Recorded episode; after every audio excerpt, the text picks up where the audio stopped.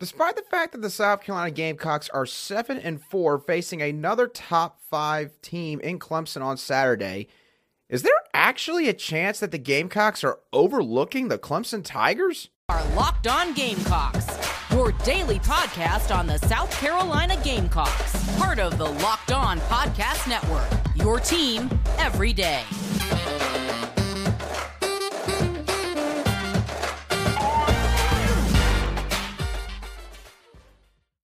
Today's show is brought to you by LinkedIn. LinkedIn Jobs helps you find the qualified candidates you want to talk to faster. Post your job for free at linkedin.com slash college. That's linkedin.com slash college to post your job for free. Terms and conditions do apply. Hello, Gamecock Nation, and welcome back to the Locked On Gamecocks podcast. We are your show for daily headlines and potential storylines on your favorite South Carolina Gamecock sports teams. I'm your host, Andrew Line, and as always, thank you for making the Locked On Gamecocks podcast your first watch or listen here today. We are free and available on YouTube and wherever you get your podcasts daily. So let's go on ahead and dive on right into what I alluded to at the beginning of the show, which is a question that may surprise some of you, but this is something that is actually being asked by a certain group of people. Is South Carolina going to be confident or cocky coming into the Clemson game on Saturday afternoon? Now, before we dive into the weeds with this question, we need to get this part out of the way. There's a school of thought in sports that when a team gets blown out, or subsequently, maybe a team wins a game by a massive margin, that they're going to sort of fall near the middle of the spectrum the following week due to the law of averages and taking in some of the highs and lows from the emotional side of things from the previous weekend. Now, the thing about having this school of thought in terms of college football, especially where you get the best of both worlds in terms of balancing the emotional reaction from these kind of games is what happens when a rivalry game is in play here.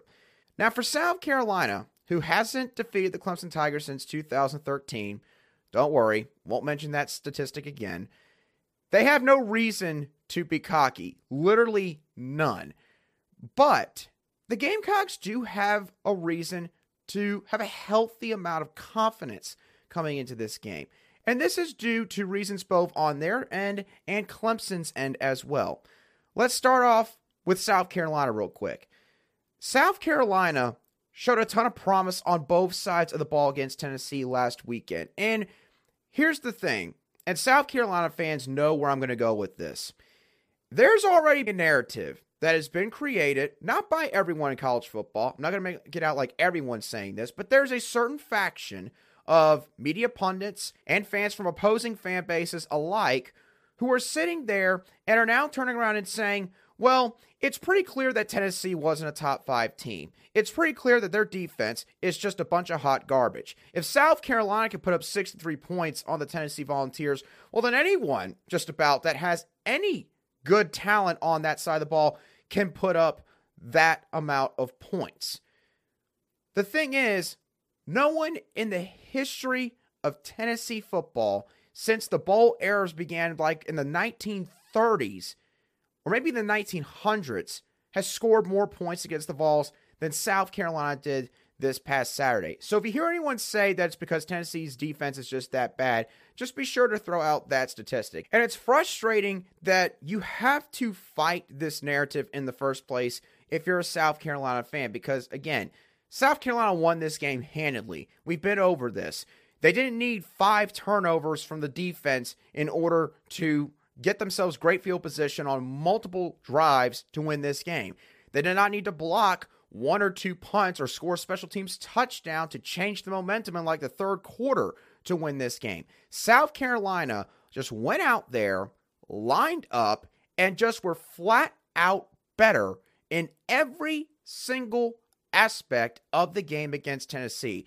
So, any of you anyone out there, you know, any Clemson fans who are listening to this show right now, any Tennessee fans, any of you who are sitting there and going to try to say, Well, Tennessee wasn't very good in the first place. Just to make yourself feel better about the fact that South Carolina just walloped them like they did, keep trying to convince yourself of that because that is just flat out not what took place on Saturday night.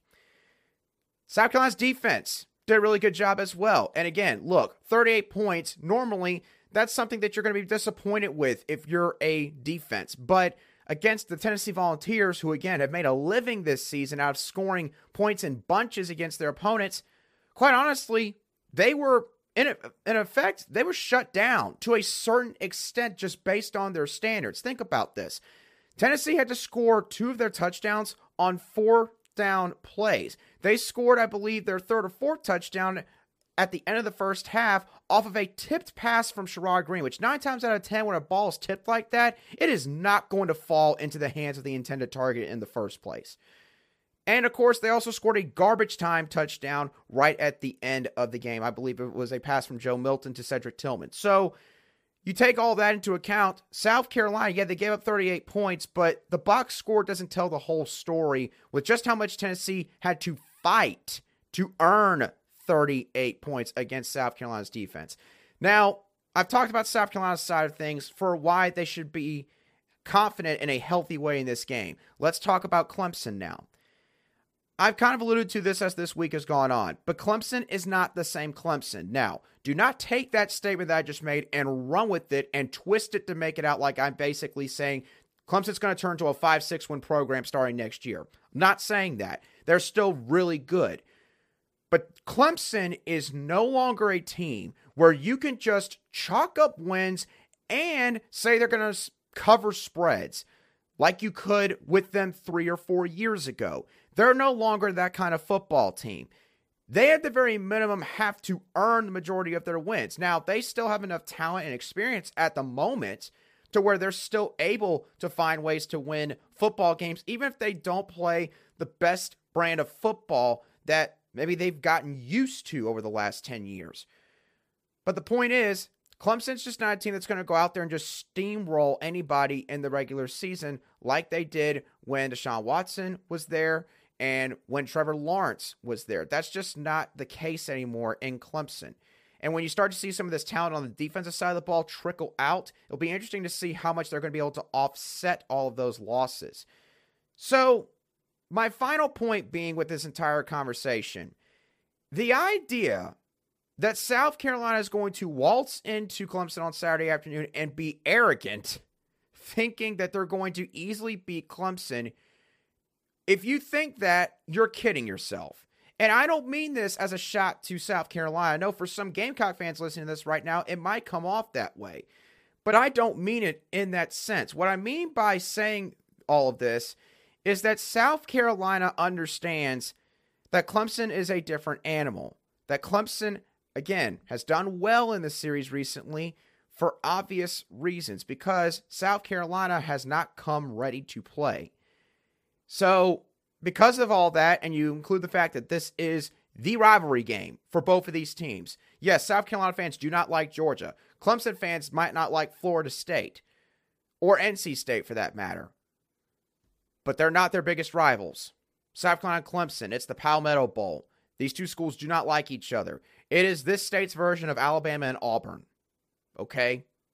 So, taking all of that into account, yeah, there's no way in heck South Carolina's coming into this game on Saturday cocky. But they sure as heck will be confident, and Clemson does need to worry about that without a doubt.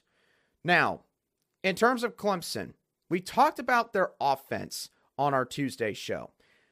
But what does their defense look like? Obviously, their defense still has a lot of talent, but they are being led by a new defensive coordinator this season in Wes Goodwin. So, has there been any changes made schematically to this Tigers defensive front in particular? I'm going to touch on all that in just a few moments. But before I do so, I want to remind y'all that today's show is brought to you by our friends over at LinkedIn. Now, if you're a small business owner or manager that feels like the hiring process is a high stakes wager, because you want access to the best qualified candidates available. Well, it's easy to feel that way, especially with everything that's going on right now. But there's an easy way to get around this conundrum, and that's by using LinkedIn Jobs. LinkedIn Jobs helps find the right people for your team faster and for free. When you use LinkedIn Jobs, you can create a job post in minutes to reach both your own personal network and the worldwide professional network that consists of 810 million people. You can also add your job to the purple hashtag hiring frame on your profile, which helps to find the right people that fit the job description to a T using tools like screening questions to filter through candidates and populate the right team member to help you finish out the year strong during the holiday season. It's why small businesses rate LinkedIn jobs number one in delivering quality hires versus other leading competitors in the industry. LinkedIn Jobs helps you find the qualified candidates you want to talk to faster. Did you know that every week nearly 40 million job seekers are visiting LinkedIn? Get in on the action today and post your job for free at linkedin.com slash college. That's linkedin.com slash college to post your job for free. Terms and conditions still apply.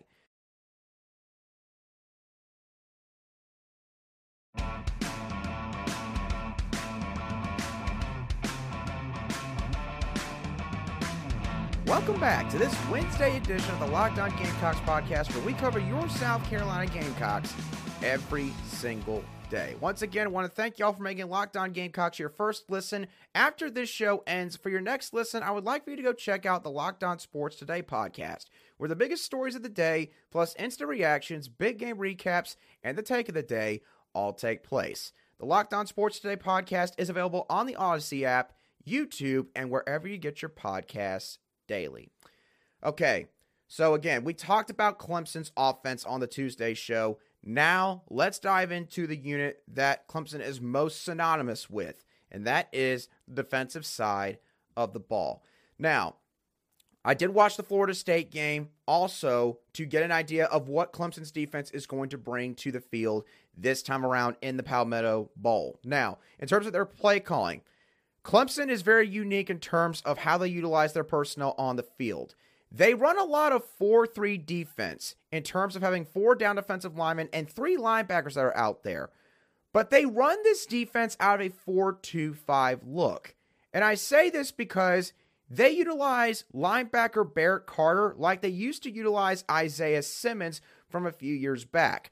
They'll set up linebacker Barrett Carter on one side of the formation almost to be like an off ball edge defender at times, where he'll be sort of squatted down and just sitting there facing the backfield and will be maybe about halfway between that offensive tackle or tight end and the wide receiver, if there's just one, let's say, on that same side of the field. But he'll also go into coverage sometimes and basically be their nickel corner. So, needless to say, Clemson has a lot of trust in Barrett Carter and how they can utilize him in this defense. And they love their linebacker unit as a whole because there's sometimes where they will have four linebackers and four defensive linemen on the field at the same time. You do not see very many college football teams trot out eight guys essentially that could qualify as box defenders, so to speak. So, again, just tells you how much Clemson loves the guys that they have in the front seven. Now, in terms of their pressure and blitz packages, Brent Venables, when he was the defensive coordinator at Clemson, was known for dialing up constant blitzes on just about every other play while he was up there. But Wes Goodwin, the new defensive coordinator for Clemson, does not bring that same volume of blitzes into the game plan like Brent Venables did when he was there. He will call some weak side nickel and will linebacker blitzes at times, although that is an extremely rare occurrence even then. And there is a certain unique package where Clemson will have all their guys just about on the defensive line sort of stand up where they usually are lined up as pass rushers and be standing next to maybe some of Clemson's linebackers that have slowly walked their way up right there onto the line of scrimmage. And in these kind of looks, they can end up maybe sending everybody and have it just be basically an all out blitz or they can maybe send a linebacker and bring back a defensive lineman, or vice versa. So Clemson does a bunch of unique things in terms of that kind of look, but they don't usually bring that out unless it's a third and long, obvious passing down situation. Now, in terms of their coverage, Clemson will not run a lot of man coverage in really any situation unless they're, say, maybe on a hash mark and it's third down and short for the opponent, and there was and there's a receiver down on the boundary side or the shorter side, I guess, horizontally speaking, of the field. They will have a guy lined up in man coverage on that wide receiver. Otherwise, it's pretty much all soft zone for the Clemson Tigers. Now, the thing about the amount of soft zone coverage that Clemson runs, this is pretty much the biggest thing that I think South Carolina fans are going to want to pay attention to on Saturday afternoon. And because of the fact Clemson runs so much zone coverage, that tells me a couple of different things. One, Clemson does worry about giving up some explosive plays. And I've mentioned this earlier in the week. Clemson still has some talent back there. Again, this is not to say that, you know, they got a bunch of guys that wouldn't start for the majority of other college football teams in America. That's not to say that. But Clemson does have some guys that maybe do not match up maybe the talent level that they've had at cornerback in years past specifically. And there's a lot of young guys in that defensive secondary, which means that communication sometimes might get a little bit twisted up. There might be some guys that don't know exactly what the coverage should look like against a certain look that the opponent gives them. So I think that Clemson's defensive coaching staff is essentially trying to protect that unit by having them line up farther back, which allows them to subsequently keep things in front of them and basically makes the top responsibility to be fundamental tackling. Make sure that when you have a one on one in the open field, you're bringing the guy down and you're not letting him shake loose to where you've got teammates that are all having to sprint from wherever they're starting at in order to try and make the play. The other thing that the frequency of soft zone coverage calls tells me about this Clemson defense is that at the same time, they do have a great deal of trust in their defensive front to pick up the proverbial slack from the secondary and wreck a game against their opponent pretty much on their own.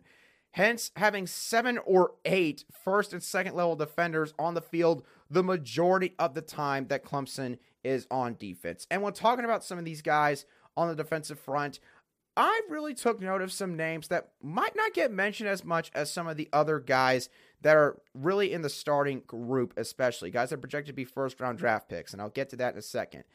Defensive lineman Tyler Davis, who lines up on the interior, he's probably pound for pound the strongest guy on this Clemson defensive front. He is able to drive offensive guards back in the pocket constantly. I mean, collapses the pocket pretty much on his own. And then and Clemson has another guy on that interior in Ruke Orhorhoro, which I promise you, I'm not just, you know, mispronouncing that name. That's actually how the name is pronounced. Okay. So please don't give me, cut me a little bit of slack with that one. But he is also really good in this aspect in terms of, again, just getting his hands on the offensive guard, driving them back, winning that one on one, and at least, you know, forcing the quarterback to have to maybe alter where they are at in the pocket. Now, linebacker Trenton Simpson. This is a guy that, of course, the national analysts talk about a lot when it comes to this defense. He is a pretty good linebacker. He is extremely good in terms of recognizing what kind of play is going on, being in the second level. And he's also a very solid tackler. He's got very good sideline to sideline speed. So, this is a guy that can cover a lot of ground very quickly, and he's very savvy and has a very high football IQ. Now, if you can get an offensive lineman on him, he will be a little bit outmatched in terms of trying to shed that block. But in terms of everything else, Trenton Simpson has got Clemson pretty much smothered and covered in the linebacker corps almost by himself. So, yeah, Trenton Simpson going to be another guy to watch from this defense. Defensive tackle Payton Page, in terms of reach blocks, say on zone blocking runs, he's pretty good at beating those reach blocks nine times out of ten. Now, Carolina, of course, doesn't have Marshawn Lloyd or Christian Beal Smith, more than likely, that's something that you will not see South Carolina do too much on Saturday afternoon, but still something to take note of in case South Carolina does have Lloyd or Beal Smith available and thus run some of those zone run schemes. Defensive end Myles Murphy, again, probably the most talked about defensive lineman out of the entire bunch in terms of his NFL potential. He is really good at shifting through blockers that he does not need to really worry about in order to get to the ball carrier, and he can flash in pass rush. So now that I've dove into all the details with Clemson's defensive scheme and the personnel that they field, can South Carolina effectively attack this defense? I think that they can. I think there's a particular plan that they should utilize on Saturday afternoon. And I'm going to dive into all of that in just a couple moments. But before I do, I do want to let y'all know that today's show is also brought to you by our friends over at Bet Online. BetOnline is your number one source for sports betting info, stats, news, and analysis. You can get the latest odds and trends for every professional and amateur league out there at BetOnline. From football to basketball, soccer, World Cup's going on right now. United States drew with Wales in game one. And you can also find esports on there as well. BetOnline has got it all. And if you love sports podcasts, you can find those at BetOnline as well. BetOnline continues to be the fastest and easiest way to get your betting fix. So head over to the website today or use your mobile device to learn more because BetOnline is where the game starts.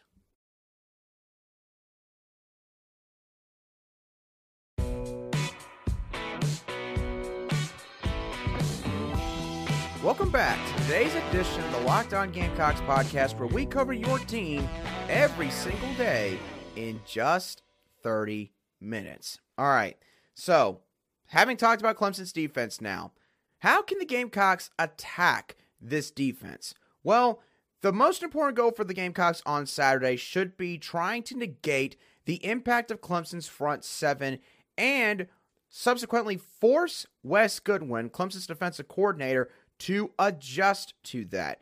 And so, in order to accomplish this goal, there are two different things that I would do if I was in Marcus Satterfield's shoes.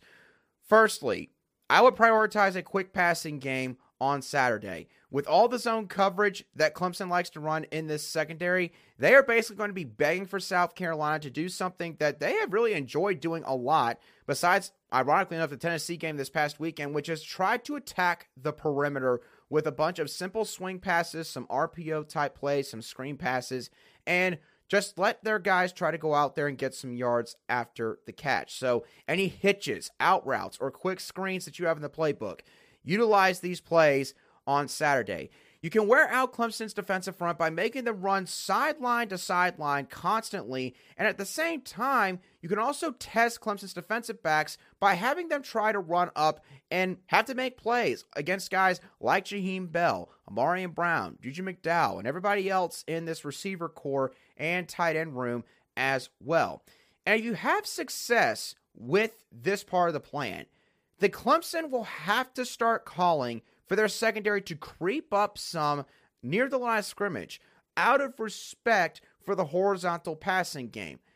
Most defensive coaches, when their defenses are getting gashed with little stuff like that, they it's almost like they develop an itch to where you know that they know that maybe they shouldn't scratch it because they know that the opposing offensive coaching staff will just make an adjustment off of their adjustment, but they can't help but scratch whatever's itching them either way. That's just the way that coaches are wired, whether they're defensive coaches or offensive coaches.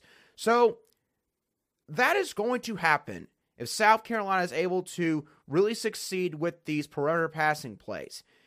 And if Clemson responds, like I just mentioned, then it will open up the rest of the playbook and some of maybe these longer progressing plays that all of a sudden could potentially get past Clemson's defense because you've worn out Clemson's defensive front by making them run all over the place, not really give them any chance to rush Spencer Rattler, and you've also worn out Clemson's secondary subsequently because of the amount of running around they've had to do. So, this leads us to my next point when you have the chance to run some longer progressing passing plays, because obviously you can't run a bunch of swing passes and bubble screens all game long. You can't do that. When you do run those longer progressing passing plays, keep some extra bodies in the box. Six or seven man protection schemes.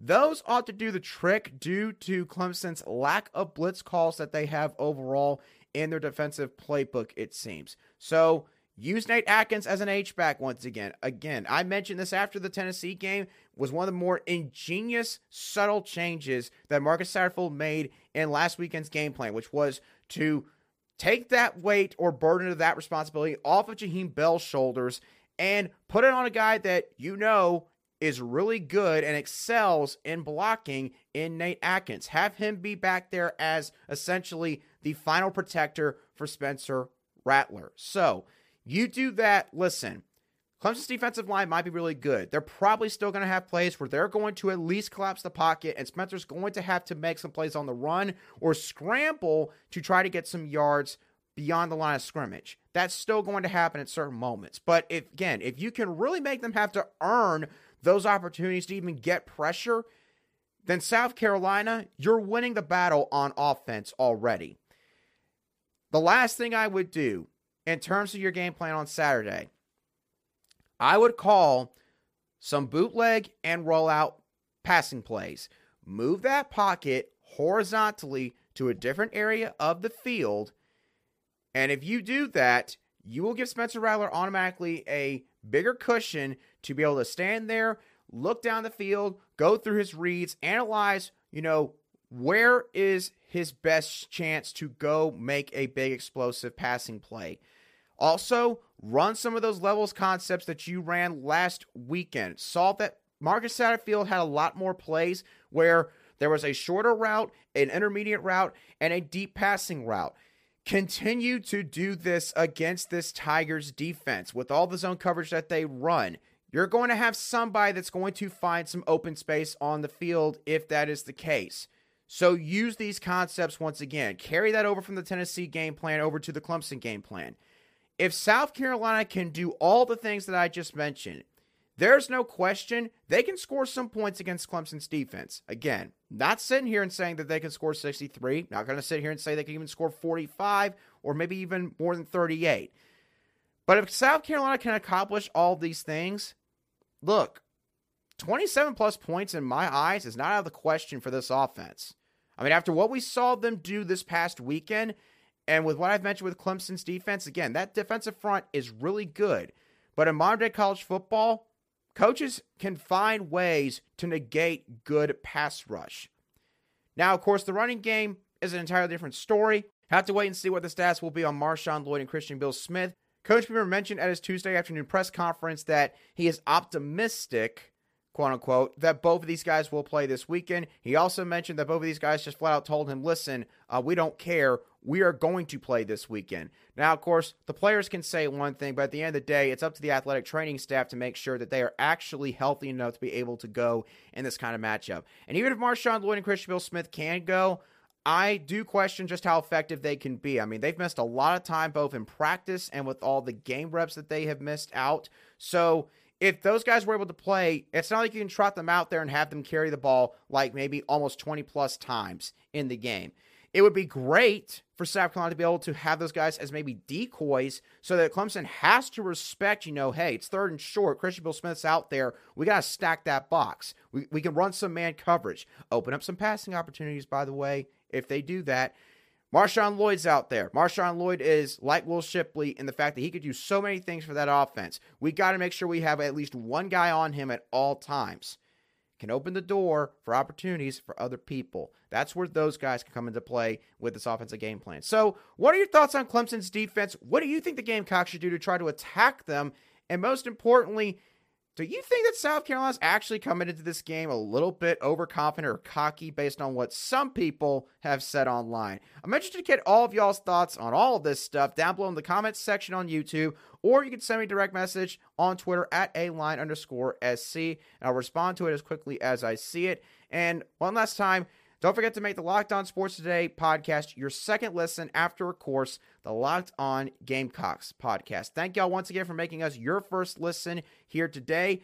I hope that y'all have a great rest of your Wednesday. We will not have a show tomorrow. Tomorrow is Thanksgiving. I think that that time should be spent being thankful for everything that we have in our lives, whether it be, you know, the things that we have, the job you have, and most importantly, the family and the friends that you have in your life. So, for that reason, there will not be a show on Thursday, but there will be a game preview of the Palmetto Bowl on Friday. So, do not worry. There is going to be a show that goes a little bit more in depth on what I think all will happen. It will be key for South Carolina to pull off another top five ranked upset on Saturday afternoon.